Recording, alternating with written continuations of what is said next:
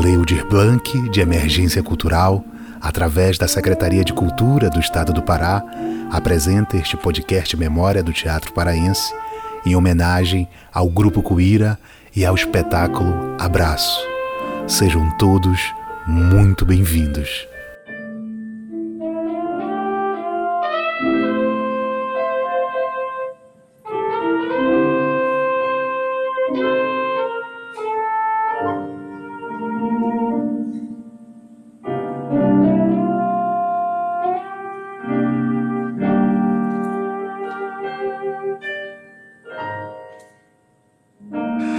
Estamos recebendo hoje aqui no, no podcast para uma entrevista a Zé Charone. Zé Charone que é produtora, é, atua também no meio audiovisual, é, tem repercussão nacional no trabalho como atriz, inclusive em novelas globais, etc. É, e é sempre interessante. E a gente vai começar um pouco sobre a carreira dela, um pouco sobre também é, sobre a trajetória, mas principalmente sobre o espetáculo Abraço, que é o tema desse podcast. Então, primeiro, um prazer te ter aqui, Zê. Obrigado por ter recebido a gente. Obrigada, bom dia, Fabrício. Obrigada. Eu que agradeço por, pelo esse trabalho que você está fazendo, esse registro, né? Obrigada. Maravilha. É, eu primeiro queria que tu falasse um pouco sobre essa questão da, da geração, o que te produziu, que ela é tão importante né, para o estado do Pará, mas também para o Brasil, né, no certo sentido, né, de uma cena né, que se gestou ali no final da década de 70, início, início da década de 80. Né, queria que tu falasse exatamente disso. Né, o que, que te fez é, ser uma atriz, buscar uma companhia, né, não sei se é tão fácil falar disso, né? Se tem vários elementos envolvidos, mas eu queria te ouvir, né? Qual a tua versão para Zé Charone daquele momento? Desse início, né? Eu comecei a fazer teatro em 81, né? Eu comecei a fazer teatro, eu comecei a fazer balé clássico com Augusto Rodrigues e passei para o teatro logo em seguida, assim. É, a Olinda Charone, minha irmã, já fazia teatro, fazia a escola de teatro, era aluna do Cláudio Barradas, e eu tinha vindo de Macapá e cheguei aqui, comecei a fazer balé e comecei a frequentar o teatro, os grupos de teatro, e acabei indo parar no ensaio do Grupo Palha, do Paulo Santana. E ele estava começando uma montagem de um espetáculo infantil, um texto, inclusive, do Raimundo Alberto, que é paraense. E aí ele, o, o Paulo Santana me faz um convite naquele momento, eu até então nunca tinha feito nada de teatro, andava, acompanhava minha irmã pelos, pela escola de teatro, mas não podia fazer a escola porque eu ainda não tinha terminado o segundo grau, e acompanhava Olinda e Vlad nos grupos de teatro. Aí eu topei fazer, né, o espetáculo infantil, e daí eu nunca mais parei. Então, é, aí começou tudo. Então, eu comecei também numa época em que a gente, eu tenho, eu tenho isso na minha memória, Fabrício, que é importante, e quando eu comecei a fazer teatro, ainda se fazia sessões do espetáculo para ser liberado pela censura. Então, eu sou filha daí também, eu sou filha desse momento em que eu me lembro claramente fazendo sessões para cinco pessoas da, da Polícia Federal para eles autorizarem ou não fazer teu espetáculo. Eu venho daí, né, desse movimento todo, de, dos 80, da anos 80 mesmo. E daí eu nunca mais parei, fui fazendo espetáculo e fui, é, fiquei muitos anos no Grupo Palha com o Paulo Santana, e depois eu fui para o Grupo Experiência, eu comecei a passear com vários grupos e comecei a fazer teatro sempre, teatro sempre. Aí veio a escola de teatro e eu continuei fazendo teatro, dei um tempo fora de Belém, passei um tempo fora. Aí, quando eu volto, eu já volto como produtora também para produzir, porque eu produzia shows, produzia shows de música, produzi muito tempo isso. Quando eu volto, inclusive, eu volto, eu, eu, trabalhava no Circo Voador no Rio de Janeiro, já foi onde eu aprendi a fazer produção, onde eu viro produtora, e volto como produtora de música para Belém, produzindo o show do Lobão, o rock and roll.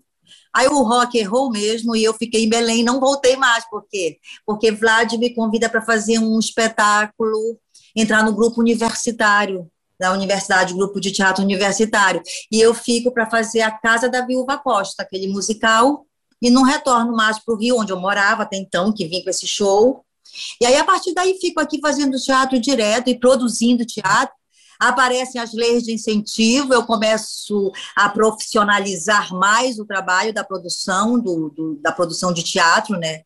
A coisa começa a ficar mais séria, entra o Cacá Carvalho na história do Grupo Cuíra, que também vai fazer um recorte maravilhoso de formação. É, eu, como atriz, existo antes do Cacá e depois do Cacá Carvalho. Inclusive, quando eu conheço o Cacá, eu fui chamada para fazer um trabalho pelo Grupo Experiência, que o Cacá veio dirigir aqui, um Nelson Rodrigues, perdoa, é, Senhora dos Afogados, lá no Solar da Beira. E aí eu vou como atriz trabalhar com o Cacá. Né? Aí ali, para mim, é um marco também na minha carreira, assim, antes e depois de trabalhar com o Cacá, você assina embaixo. Eu sou atriz, ou diz assim, não, não sou, vou me embora, tá? E aí faço esse espetáculo com o Grupo Experiência e o Cacá e vou para é, o Cuíra direto, aí fico trabalhando direto com o Cuíra. E tô até hoje Nossa, e é muita, muitas coisas, mas... São é... muitas coisas, muitos anos, são muitas décadas, né? E, nessa, e de teatro, e de produção de teatro, né? Eu estava eu tava conversando com, com o Edi, também com, com o Cláudio, e o Cacá de Carvalho, ele parece ser uma figura né, que ele muda a vida de todo mundo, né, em algum certo sentido. Eu queria saber exatamente como se deu esse, esse encontro primeiro, né, e como é essa mudança, né, como é esse impacto, como é esse jeito de trabalhar, né, e como é que isso influencia também na tua trajetória, como tu já bem disseste que influenciou. Então, é, eu, é, é, o primeiro trabalho que eu faço com o Cacá é o Senhora dos Afogados, pelo Grupo Experiência, né? O Cacá vem com todo um método, vem com toda uma história da, é, que está trabalhando com Grotowski. Grotowski ainda estava vivo naquele momento ali. E aí ele vem com esse método e vem e, e, e vem com essa é, é, e coloca no processo do trabalho do teatro da, de montagem de um espetáculo esse trabalho que é um trabalho pessoal de memória afetiva, que tu trabalha com uma outra linha para trabalhar de técnica como atriz, sabe? E aí, isso aí foi o primeiro trabalho que eu fiz com o Cacá, né? Assim, de atriz, quando eu te falo que tem um marco aí da minha pessoa como atriz. Mas tem um tempo que corre aí, aí eu, o Cacá volta para a cidade. Olha só essa história. O, o Cuíra está meio adormecido, porque o Cláudio Barros foi para São Paulo, a Vlad e a Olinda resolveram fazer, é, é estudar e pararam. O grupo ficou ali, naquele limo ali. E aí vem o, o, o Edi e chama a Cacá para montar Nunca Houve uma Mulher como Gilda. Por grupo nenhum, o Edi, eu acho que o Edi estava na secretaria, de, em algum ponto que ele quer montar isso. E aí ele chama a Cacá para dirigir, com a Gilda Medeiros, que chama Cláudio Barros e Alberto Silva Neto para trabalharem no espetáculo. E, não, e aí me chama, e eu já, ai, meu Deus, eu vou ser atriz do Cacá, né? Já nervosa. Cacá, o Cacá quer falar contigo, eu já fui querendo a atriz. Chego lá, não, ele fala, não, é, é esse trabalho aqui, mas eu queria que você viesse como produtora. E aí eu produzo o Nunca Houve Uma Mulher como Gilda. E aí a gente, é, no meio da produção, o Cláudio Barros fala assim mesmo, olha, o Cuíra está parado aí, o nome do grupo, CNPJ, que tal nós retornarmos com o grupo e, e apresentarmos o espetáculo pelo Cuíra? Ok, aí daí a gente retoma toda a, a trajetória do Cuíra, que vem embora e não para nunca mais, né? Que já vem, aí o Cacá já retoma para fazer trabalho com a gente, é, já pelo Cuíra, já nesse núcleo do Cuíra, que é quando a gente, depois de nunca houve uma mulher como Gilda, vamos montar convite de casamento, que sou eu e Cláudio Barros, aquele espetáculo que a gente fica um tempão, que é um espetáculo que faz muito sucesso, que é uma comédia de costume, mas é uma comédia montada pelo Cacá Carvalho, que eu acho um mestre, e é, aquele espetáculo Convite de Casamento, ele foi montado, acho que em, em 25 dias, assim, que era o tempo que o Cacá tinha. Eu tenho 25 dias para trabalhar com vocês e vamos, vocês topam? Topamos. E, e, e, ele veio e montamos isso. Por quê? Porque tá, chega uma conclusão, eu, eu e Cláudio Barros, nessa época Cláudio estava comigo, né, no CUIRA, no núcleo de, da administração, que as pessoas não iam ao teatro, a gente estava fazendo muita coisa alternativa, sabe, Fabrício? Ai, é muita coisa cabeça, o público vai, depois te encontra disso, mas eu não entendi nada, o que vocês querem dizer com isso, tu tá entendendo? E a gente sempre em busca de público, né, querendo que esse público reconheça o teatro, que venha ao teatro. Aí sabemos que o, o, o, público vai sempre assistir as comédias que vêm com os atores globais, Dia da Paz, e isso vem de longa data, né? A gente estava tá, tá, acostumado com essa história. E aí a gente, eu, eu e Cláudio, falamos assim: vamos uma comédia? É isso que eles querem. Eles querem rir, né? Querem comédia de costume, mandar uma comédia. Aí chama o Edi. Edi, a gente quer montar uma comédia, uma coisa engraçada. Não sei, eu e a Z só, pode ser um casal, vamos ver o que, a gente faz. Aí o Edi chega com aquele texto maravilhoso chamado Convite de Casamento, que nem chamava Convite de Casamento. Depois que nós terminamos de montar, virou Convite de Casamento. E foi o que aconteceu. Nós chamamos o público, nós conseguimos alcançar um público que ali é interessante assim para o grupo, quanto quando ele se mostra na cidade com um trabalho que leva público. Assim, lotamos o Teatro da Paz, lotávamos os que vazava toda vez que fazíamos, sabe? Tem um marco na, na, na trajetória do convite de casamento, quando ele começa a fazer sucesso, é que o Cacá dizia assim mesmo: é o seguinte, vocês têm que montar uma barraca de tacacá. O tacacá é bom. Aí todo mundo vai lá naquele tacacá e começa a espalhar: olha, esse tacacá é pouco bom aqui dessa esquina. E aí a gente caçando teatro para ficar pelo menos um mês em cartaz. Porque essa é montar a barraca do tacacá, tu fica lá assistindo, né? E aí nós fomos fazer o, teatro do Museu Emílio Geld, pequenininho, de 120 lugares. Pedimos pauta para um mês ficamos um mês lá, toda sexta, sábado e domingo, e nós terminamos esse mês com gente voltando da porta. E aí a gente dizia, gente, que coisa legal, né? Poxa, é muito bom isso, esse retorno do espetáculo. Aí fomos, pedimos pauta no Esquivazapa, vamos enfrentar um teatrão. Aí nós fizemos marcamos pauta no, no Esquivazapa, começaram a vender muitos ingressos, as pessoas vinham, vinham, vinham, vinham. A minha mãe, essa história é boa, tá no análise da, da história já. A minha mãe vai e resolve assistir. Fala, ah, eu nunca, eu vou lá assistir. E ela chega com a amiga dela, e o estacionamento tá lotado do, do Centur.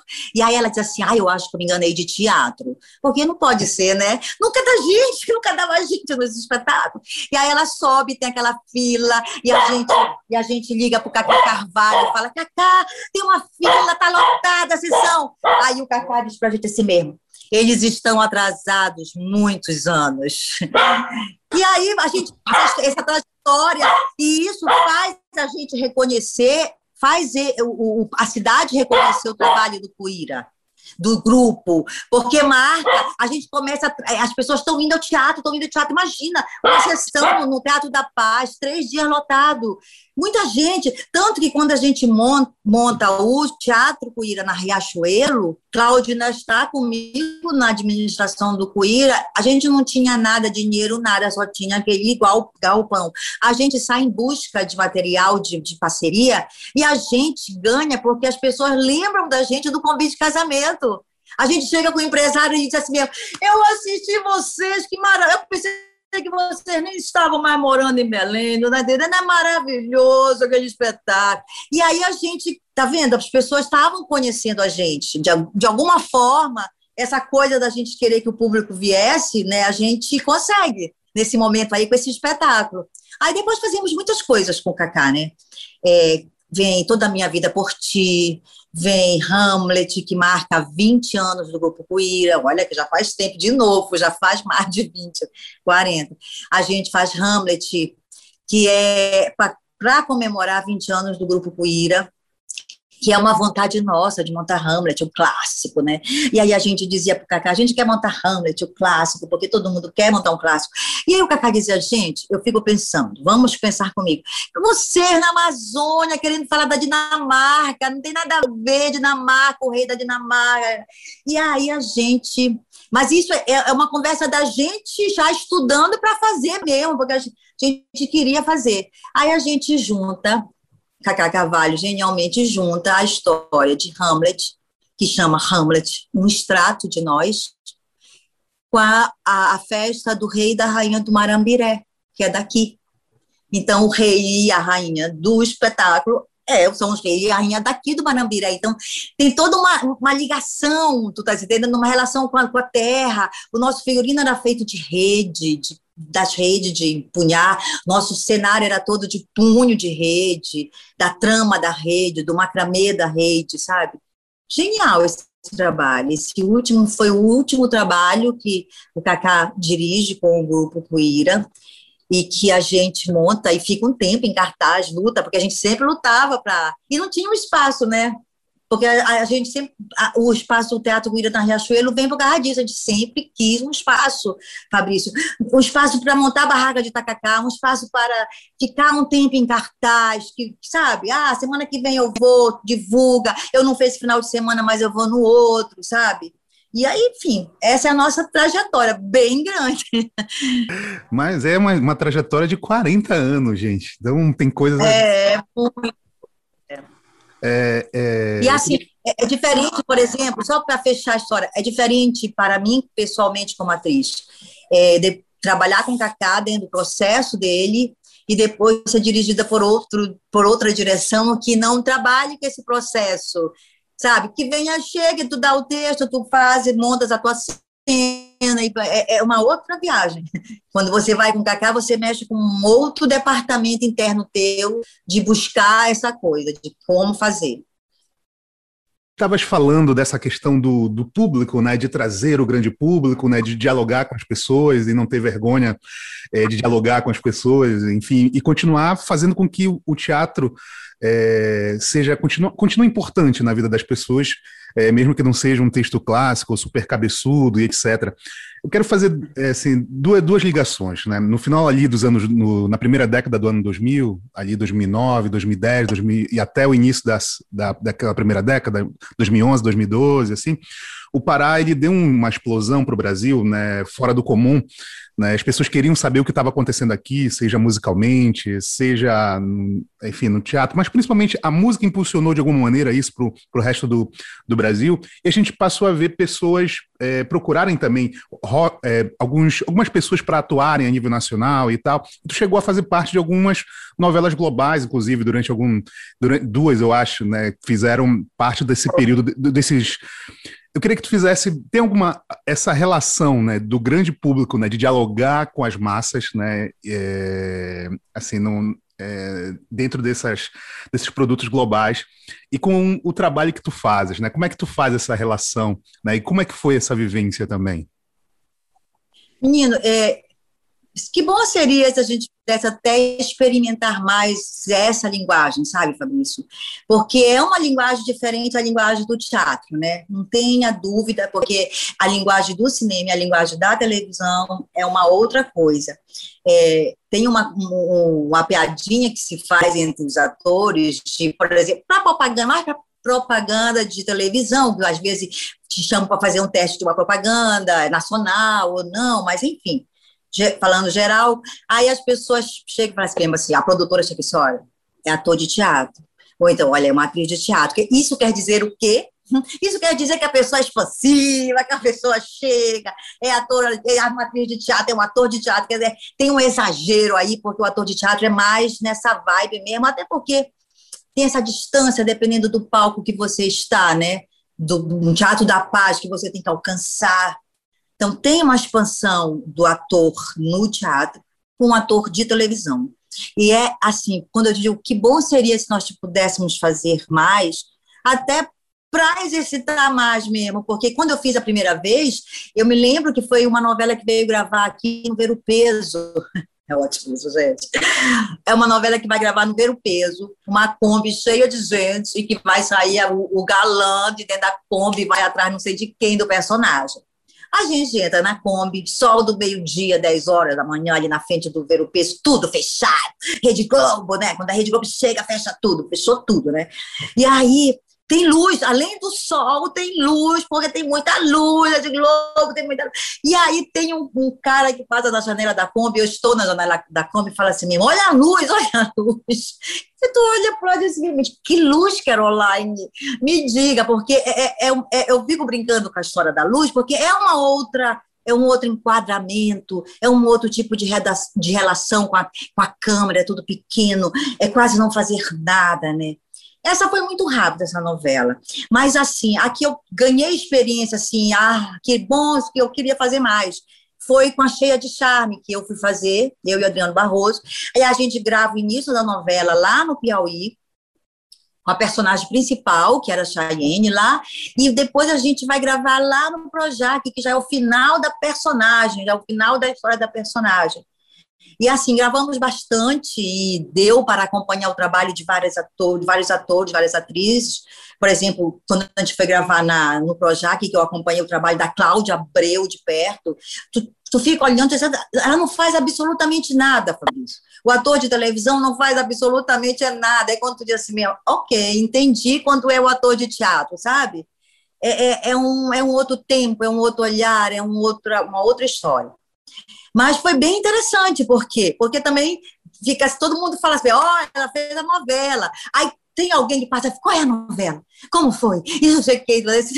É, é, é uma experiência bem legal. Aí depois eu fiz uma, uma outra gravação e assim, não importa o tempo que tu grava, né? Vai depender da edição que ficou da tua cena. Então, também isso é real.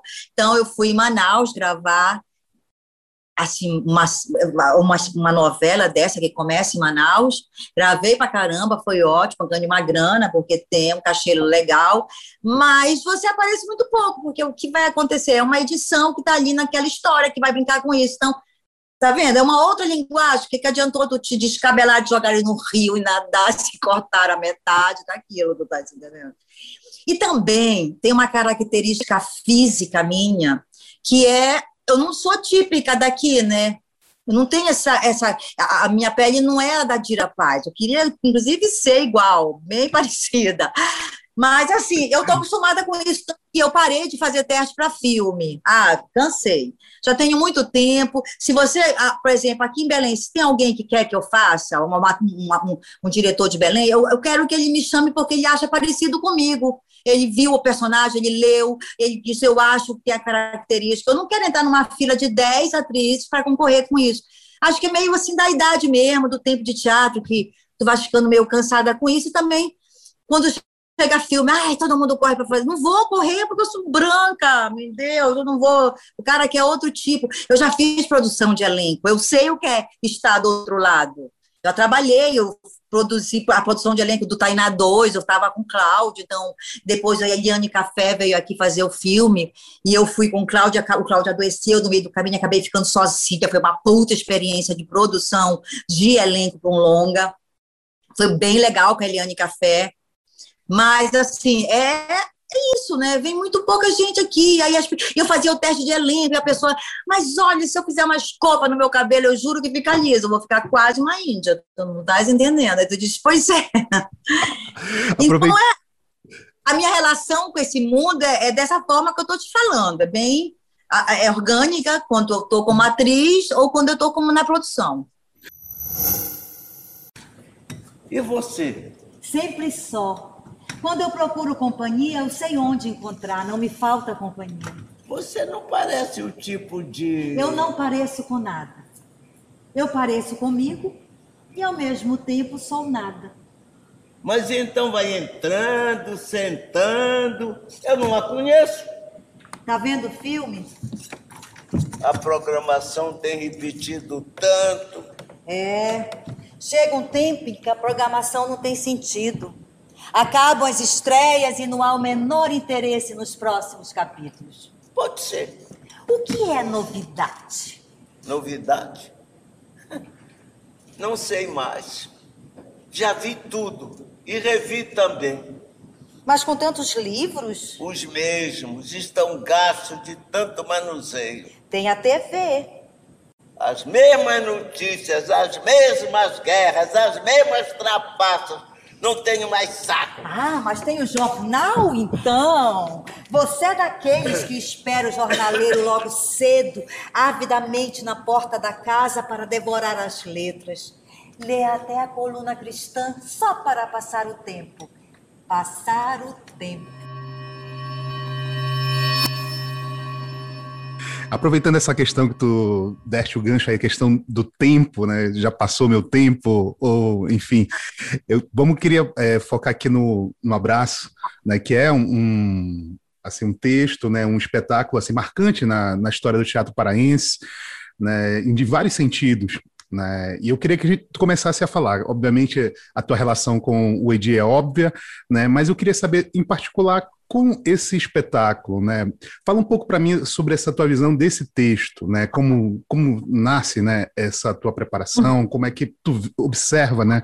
Esse espetáculo que, que marca todo mundo que, que assiste, deixa ou um vazio, as pessoas pensativas, é, saber do amanhã, né? Sair de lá para abraçar um ente querido, é impressionante. Você já tem é, relatos sobre isso. A pessoa sai do espetáculo e liga para pessoas que ela nunca mais tinha visto, né? Esse tipo de coisa coisa. É. Mas como é que foi o teu encontro, assim, com o abraço?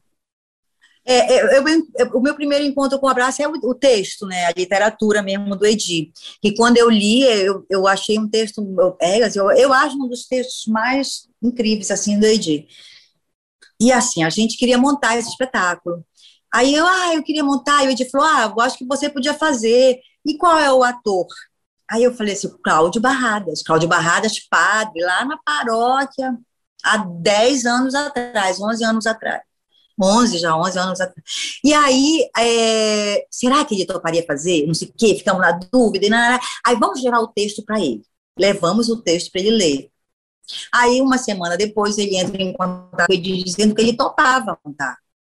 Que ele queria, que ele tinha gostado muito do texto e que, enfim, Gente, meu aí eu fui sentar para ler esse texto com o Cláudio. Ele, aí eu disse, vamos marcar então uma leitura tua aí da Z? Vamos. Aí eu fui. É, meu coração disparado, Fabrício. Eu ia ler com o Cláudio Barrada. Do Cláudio Barrada, lembra quando eu contei isso na minha história, que era professor da Olinda na escola de teatro, e que eu era uma adolescente e, e só ia assistir os espetáculos, assistir a aula como ouvinte. Tive uma paixão platônica por ele num espetáculo que estava lindo, com uma blusa vermelha, super jovem no teatro, no Teatro Valdemar olhando Cláudio Barradas. Ai, que homem lindo, eu achava ele lindo, sabe? E vou fazer, olha essa trajetória, já 30 anos depois, esse espetáculo com ele. Aí vou fazer uma leitura bem nervosa com ele, mas foi muito bacana a leitura. E daí a gente começa a querer montar o espetáculo e, e, vai empacando, vai empacando, vai empacando. E aí eu vou e, e, a gente começa a montar. Aí leva um tempo, tem uma, fica meio atravancado o início de montagem disso. A gente começa com muitas leituras, eu estou indo lá para eu vou para a paróquia para fazer a leitura lá com ele, ele padre, parará. E aí a gente leva acho que um ano, dois anos para montar efetivamente quando a gente monta em 2009 lá no Teatro Cuíra, ainda na Riachuelo. E aí a gente monta o espetáculo, o Edi dirige o espetáculo, e a gente fica em cartaz lá um mês, não sei quanto tempo, porque lá era nosso, a gente ficava bastante tempo em cartaz. E aí todo mundo se identifica de alguma forma né, com aquela história, porque é uma história belíssima, quando fala da idade, do tempo, da velhice, da solidão, né? E enfim, a, a, a, é, a, gente faz uma carreira com esse espetáculo bem bacana. Chegamos, inclusive, a, fazer no Teatro do Sesc, ali perto da Estação das Docas, Sesc Ver o Peso, fizemos fora do Teatro Cuíra. Aí o Teatro Cuíra fecha em 2015, 2014 para 2015, e aí a gente fica aqui na casa, estamos na Cidade Velha. O espetáculo está aí em suspenso, né? Mas achando que o Cláudio não queria mais fazer, tem um tempo que já passou. Quando o Cláudio vai completar 90 anos, lá na rádio, na TV Nazaré, tem o diretor da TV Nazaré lá pergunta assim: você vai completar 90 anos? Você gostaria de alguma coisa, alguma homenagem? Ele pegou assim: poxa, eu ia ficar muito feliz se eu voltasse com o meu espetáculo, o abraço. Olha, isso 10 anos depois, lá de 2009, quando nós montamos. E aí o, o, o diretor, o Marco Aurélio, liga para o Edi, fala dessa, dessa vontade do, do Cláudio, Aí a gente, o, Claudio, o Edi me fala, eu digo, eu sou, eu sou, eu tô muito afim, estou super afim, vamos fazer. E aí a gente faz aqui na casa, na Riacho, na, na, na, na da Doutor Mal, Doutor Malcheque, na Cidade Velha. Retomamos o espetáculo, o Cláudio Barradas já de bengala, já não pode mais. É, em 2009 ele não usava bengala, ainda rezava a missa todo dia, 10 missas por dia, ainda estava super nativa. Aí a, o ano, quando nós retomamos, ele está de bengala, que é lindo acompanhar isso, eu acho isso um privilégio acompanhar do espetáculo do vivo. E aí a gente faz uma temporada aqui na casa, é muito bacana, de novo, todo mundo ah, se encontra, e vamos fazer o Esquiva Zapa, que que essas duas apresentações que eu te falo que nós fizemos antes da pandemia, quando nós vamos fazer os que vazar, para que eu acho que oito meses depois de voltar com o espetáculo na casa, o Cláudio está de andador. Ele não está mais de bengala. Aí ele diz: agora a gente, tu vai ter que me segurar, porque eu estou de andador. Olha esse, essa, essa trajetória desse espetáculo. Aí a gente faz o espetáculo, fizemos na Mostra Nilza Maria no Teatro da Paz, que era uma grande vontade dele apresentar lá no Teatro da Paz. Infelizmente sem público, já estávamos na pandemia, foi feito pelo transmitido só, mas já foi muito bom fazer. Fazer o espetáculo com o Cláudio, eu me sinto uma atriz tão privilegiada, tão assim, tão feliz de estar com ele. Eu me entrego, é ele que manda no espetáculo. Eu estou ali só para observá-lo e levá-lo para aquele grande final, tu estás entendendo? É maravilhoso. É, é, é, é. Agora, por exemplo, ele está rezando missa, o Cláudio, né, online, ele está fazendo missas online. Aí eu, Edi, já pensaste se a gente fizesse uma, fizesse uma adaptação para fazer o espetáculo Abraço online? Eu chego pela internet, eu chego pela uma reunião de Zoom, tu estás entendendo? Ele aparece ali, lá vem ele, a gente contracena assim. Ia ser bom também, enfim, sempre querendo fazer, né? Um dia, eu olhei para o horizonte e me dei conta da relatividade das distâncias, daquilo que vai passar e já passou, num instante, num relance, sem dar tempo para pensar. Passou um flash tão intenso, tão compacto, que me deixou tonta. Era uma profusão de acontecimentos, tão diversos, tão intensos, fugazes, como uma edição de melhores momentos. E os piores, aqueles que pareceram tão longos. Eu queria que tu falasse ainda sobre é, o espetáculo, mas sobre esse ponto de vista que nós estamos vivendo agora. É, mais do que nunca, se a gente pensa né, nessa história da solidão, né, da pessoa que já não tem mais o seu tempo, né, porque o espetáculo, de alguma maneira, ele discute as questões tem do tempo, dá uma. É, o Edi até falava disso, né, dessa questão é, das pessoas mais velhas, por exemplo, né, serem um pouco esquecidas ou serem colocadas como um bibelô ou um pouco distantes. Né? Eu queria que tu fizesse uma relação do que nós estamos vivendo hoje, um espetáculo que fala sobre esse, essas temáticas e no meio da pandemia a gente está mais solitário de alguma maneira, né? a gente está mais é, preso a um tipo, a, um, a esse mundo, é, Quer dizer, não, não dessa maneira, mas ele traz esse sentimento, né, esse vazio muito mais forte nesse momento pandêmico. Eu queria que tu fizesse um, um, uma relação né, com esses sentimentos que trazem né, o espetáculo, que apesar de ser o contrário, né, o espetáculo quer trazer de ti algo positivo, ou mexer com teus sentimentos, e a gente está aqui numa realidade que exatamente essa, né, que traz esses sentimentos e tal. Eu queria que tu fizesse uma relação entre momento, esse momento pandêmico que traz esses sentimentos, né, e esse o espetáculo. A solidão. É, esse, da solidão, né, e da solidão e de não poder encontrar as pessoas. Né? No caso, no espetáculo, é, ele reclama muito que quando ele liga para o filho, para a filha, ou ele liga para alguém, a pessoa está ocupada, eu não vou atender agora, não posso.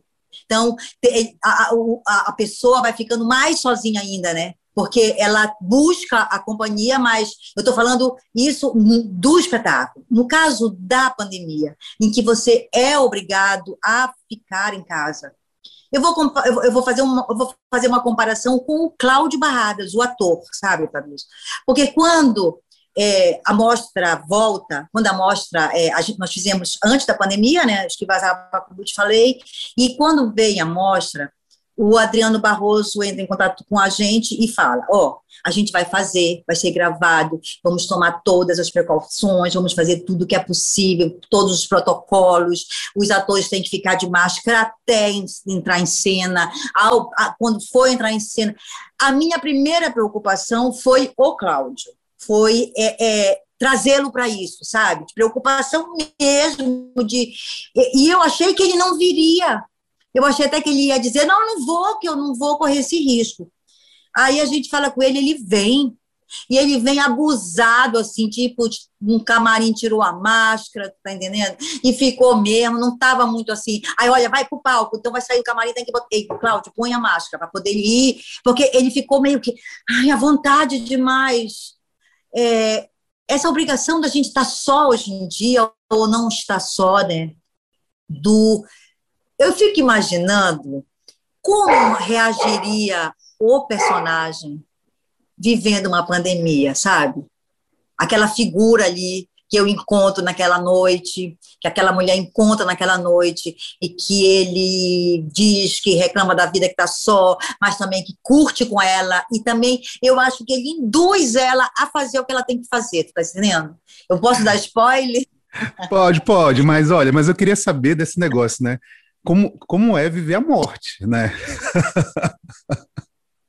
Então, tu sabes que no caso dele, é, essa coisa logo no início, é porque é, a morte é subjetiva, né? Ela não é um.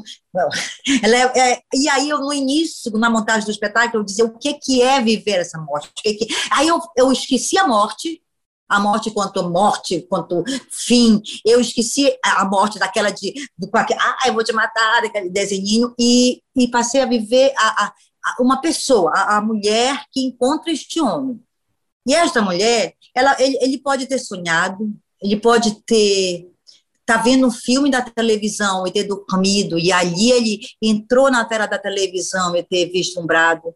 É, existia milhões de maneiras até de, de encenar, não? É, é, por exemplo, a gente, como, a, como essa mulher aparece? Ela toca a campainha. Quer dizer, tem que ter uma coisa mais assim, objetiva. Ela toca a campainha, ele vai abrir a porta e diz assim: não, não pedi nada os entregadores que vêm entregar coisas aqui, eu não estou pedindo nada. Ah, eu também não pedi uma mulher, né? Que ele fica achando que, ele, que ela veio ali, porque isso até não tem no texto mais, mas isso está lá subjetivo, sabe? Então eu tratei de lidar com isso, com essa, com essa companhia. É uma companhia mais humanizada do final de vida. Até eu gostaria de tomar uma bolinha, se eu tiver que morrer, que eu morra assim, tu está entendendo? Porque acho que até é bacana esse embalo. Ou viajou né, na viagem de quem encontrou com aquela pessoa, ou sonhou, mas eu acho que ali ele tem um encontro com a finitude tranquilo e eu não me deixa é, é, não me deixa infeliz assim não me deixa para baixo. Me deixa assim, ele viveu, ele foi feliz e que bom que eu passei por aqui hoje e te dei esse final feliz, assim, sabe? Sei lá, eu, eu penso mais assim eu do que a, a morte. É, eu também vejo dessa maneira, porque afinal de contas, é, é, ela serve para dizer o quanto foi importante a vida dele, quanto ele é importante, né? E como a vida é, vale a pena, né? Vale muito a pena viver, apesar de tudo aquilo que ele acha que está ruim, né? E o tempo dele também tem um tempo está passando, mas não passou em vão, né? A gente está aqui para viver e valeu a pena. Vamos viver de novo, né? Então, é, mas não, é, você assiste, você vê que ele tem um final bem, ele tem um final bacana, bonito, é um final poético, né?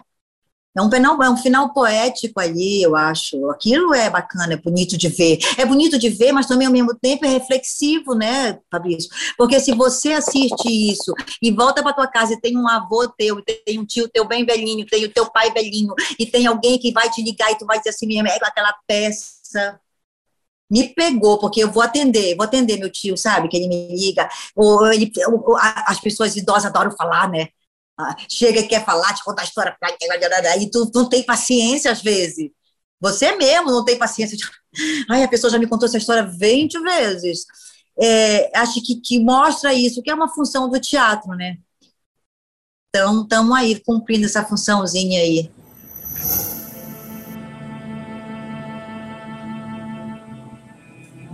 Deixa que o mar lamba pela última vez teus pés Deixa que a lua te banhe prateado. Deixa que o vento que ondula as folhas da árvore da porta da tua casa sopre também e desarrume teu cabelo. O que foi bom de viver e o que foi ruim. Os momentos de prazer, de tristeza, de ódio. Esses que marcaram, que vincaram teu rosto. Todos os corpos que abraçaste com teus braços vigorosos, todos os pensamentos que dominaste com a tua cabeça fabulosa. Tudo isso te deixa aqui.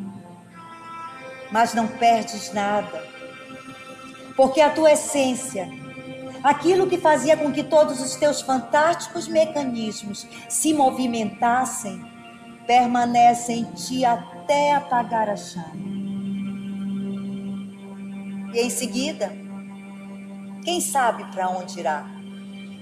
Não irá para o descanso, porque a essência não pede nenhum descanso. Ao contrário, ela precisa queimar e queimar incessantemente.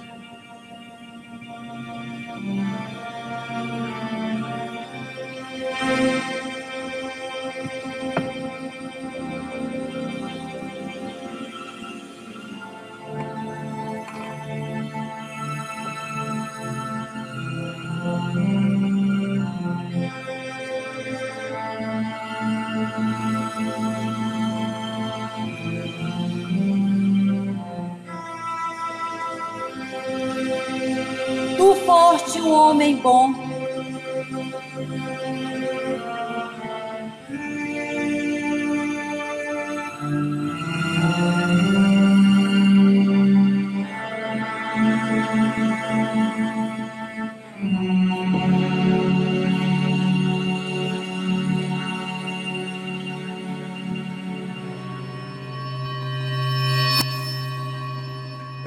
Mas o, o, final, assim, em si, né, é, eu, sempre brinco, né, assim, com, com, meus amigos, que, ah, mas ele teve uma morte é, fantástica, ele, ele, morreu ao som de, de Cole Potter nos braços da Zecharone, né, todo mundo quer morrer assim, aí até brincava com esse negócio, mas, é, mas a ideia do, do, do, do Cole Potter, né, e, e morrer nos braços, né, da morte ou daquela pessoa, do, desse personagem, né, foi realmente interessante, mas ao mesmo tempo, né, é, marca uma ida dela, né, ela vai, né, coloca lá o, óculos, né, e, e, e, vai embora, e, se, e, segue o rumo. Tipo assim, é, é, a minha cabeça, tipo, a, a minha cabeça de, de, de, de atriz que está pensando a persona lá.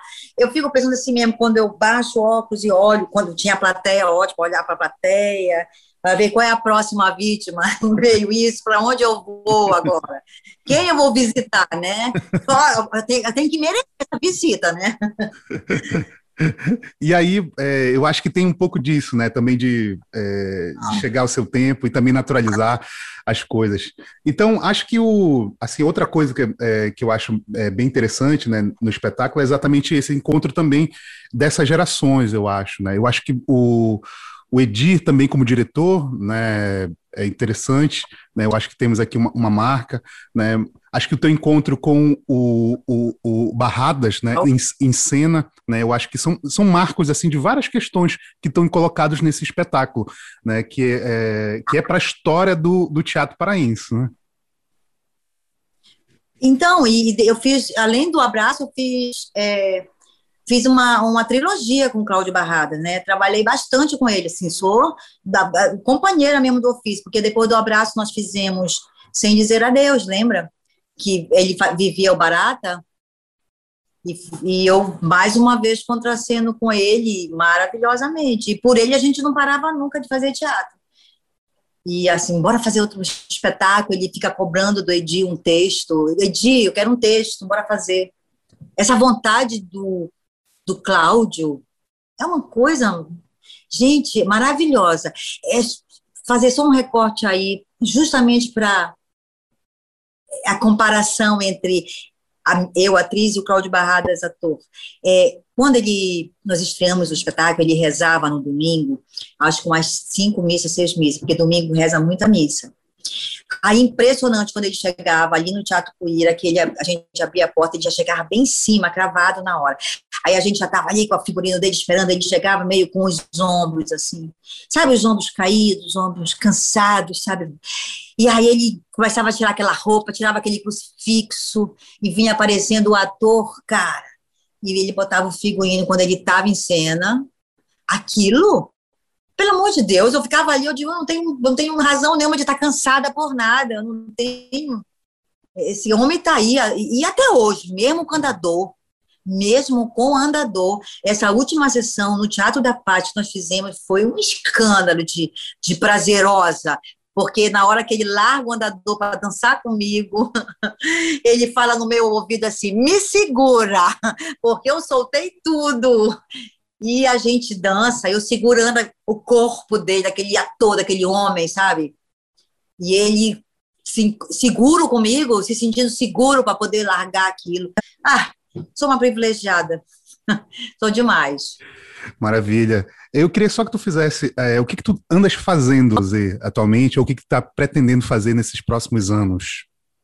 Menino, a pandemia, né? A pandemia aí ah, quase que me enlouqueceu. Então, o que, que a gente está fazendo? A gente, no início, antes da pandemia, íamos fazer é, é, o encontro das gatosas. Lembra das gatosas que nós montamos, das gatizes de 50 anos?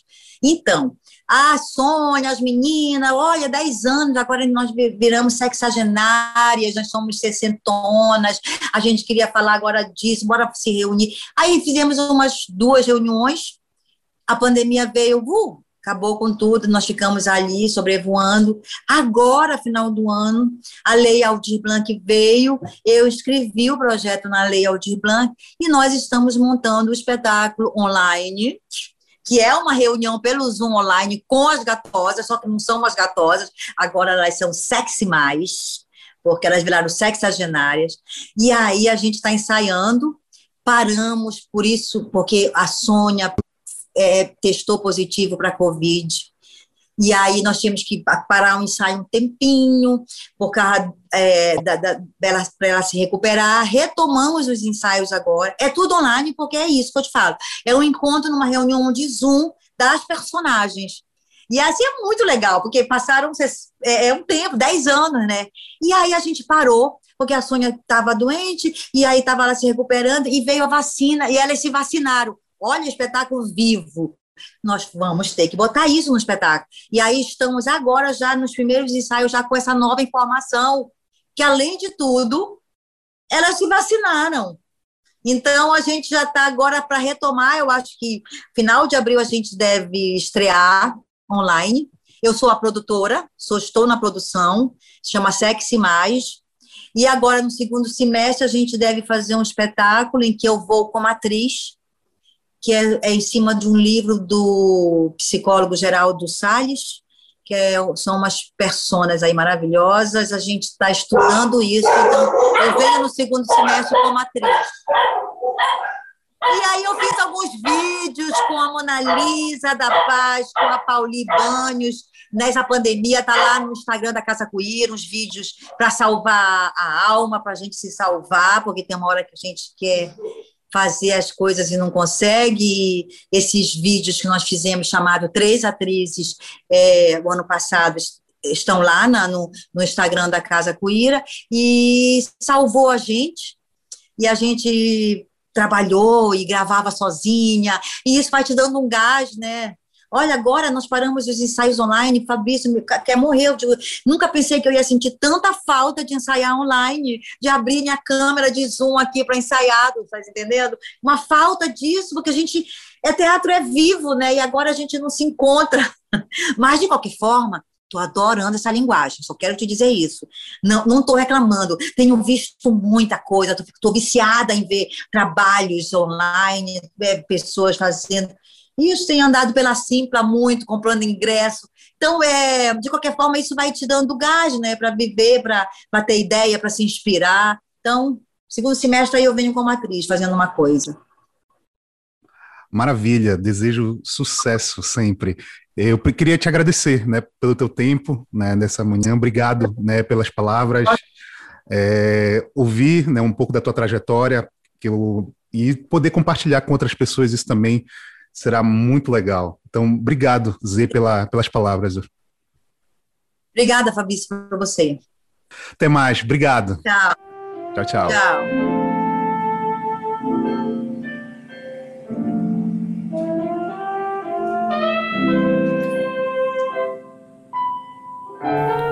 Este podcast foi realizado com verbas da Lei Aldir Blanc de Emergência Cultural, através da Secretaria de Cultura do Estado do Pará.